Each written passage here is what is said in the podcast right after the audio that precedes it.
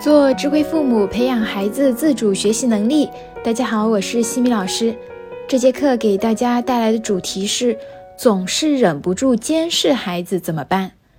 现在正值寒假，对于上班族的父母们来说，白天要在公司忙碌，心理上难免会惦记孩子一天在家里是怎么度过的，有没有完成作业。为了让孩子在家能够自主地完成作业。不少父母会选择装置摄像头实时监控，手机那头的妈妈还经常利用摄像头的对讲功能，时不时的教训一下孩子：坐直一点，怎么写作业还在开小差？为什么没去看书？等等。我有个朋友在各个房间、客厅、书房都安置了摄像头，还很骄傲地跟我说：“这样子能够实时监控，上班心里踏实多了。”还鼓励我也去装一个。我问他：“那孩子心里是怎样的感受呢？完全没有了任何的隐私，对不对？甚至有的孩子为了能够取悦手机那一头的妈妈，努力演绎成妈妈期待的样子，失去了原本的模样。这样真的好吗？”对于每一个孩子来讲，健康成长不可或缺的五个因素分别是：爱、安全感、自由、自主和认可。而监视孩子的行为，让孩子感觉不到被信任，失去自我的掌控感和不被尊重。与上述的五个因素背道而驰，也反映了目前家庭教育的缺失。每个孩子都有自己的内心秩序，父母的监控与干涉会破坏他们的内在秩序感。一个不自觉的孩子不会因为被监控而变得自觉。没有一个人喜欢被控制、被命令。会本能的产生抵触和逃避的心理。也许有的父母会说：“我不监视他，怎么知道他有没有在寒假好好的学习？”也有父母说：“我知道监视不好，但是我就是不放心，那怎么办呢？”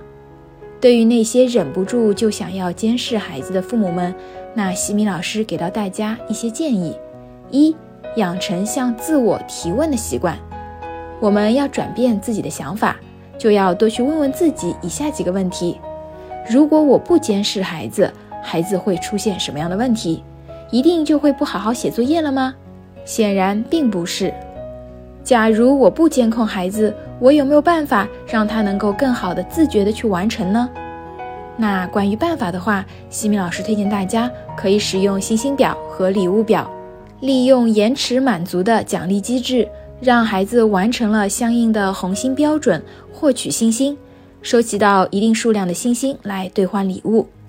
我们可以让孩子每天在睡前将第二天要完成的作业罗列出来，第二天可以自行安排来完成作业的时间，让孩子在妈妈下班之前去完成它们。红心的标准我们可以制定为，比如妈妈下班前每完成一项作业得一颗星。然后累积到足够的星星，再去兑换礼品。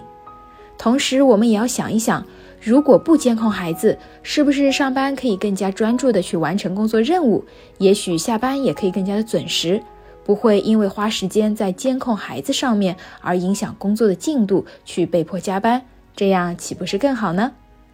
第二，学会信任。其实，父母们这些焦虑的情绪，本质上是对孩子的不信任。强烈的掌控感背后，担心的是什么呢？是担心孩子不能够好好的写作业。我们要给到自己积极的心理暗示，告诉自己，孩子不是我的全部，不要拿我不放心来当做挡箭牌。允许孩子写作业累了可以休息，尊重孩子自己安排一天作息的顺序，相信孩子可以自己安排好。即便等我下班回来，孩子没有完成作业，这也是他当下能够做到的最好。真的没有全部完成，我们可以再和孩子去分析一下原因，鼓励孩子去思考一下如何做，让自己第二天能够完成的更高效。只有学会信任，懂得放手，给予孩子尝试的机会、犯错的机会，孩子的独立性、自主性才会慢慢的培养出来。第三。把孩子的事情交还给孩子，学习是孩子自己的事情，并不是家长的事。我们要把决定权交还给孩子，我们家长只需要做一个旁观者，完成了做到了，我们就及时的去鼓励他。在必要的时候给出指导和建议。这些指导建议可以安排在家庭会议中，或者一周的总结会议中，与孩子一起分析、进行反思的时候，再给到他相关的指导建议。这个时候，孩子会更加愿意接受。如果你在寒假的时候也忍不住想要装监控的话，不妨试一试上面的方式来进行一下行为的调整吧。在下一期的课程中，我将会和大家分享。寒假孩子沉迷动画片、游戏，老人管不住怎么办？感谢各位收听。如果你喜欢西米老师的课程，欢迎在评论区给到反馈意见。在节目的最后，西米老师要给大家送福利了。关注我们的公众号“西米课堂”，后台回复“绘本”就可以免费领取海量高清绘本故事读物。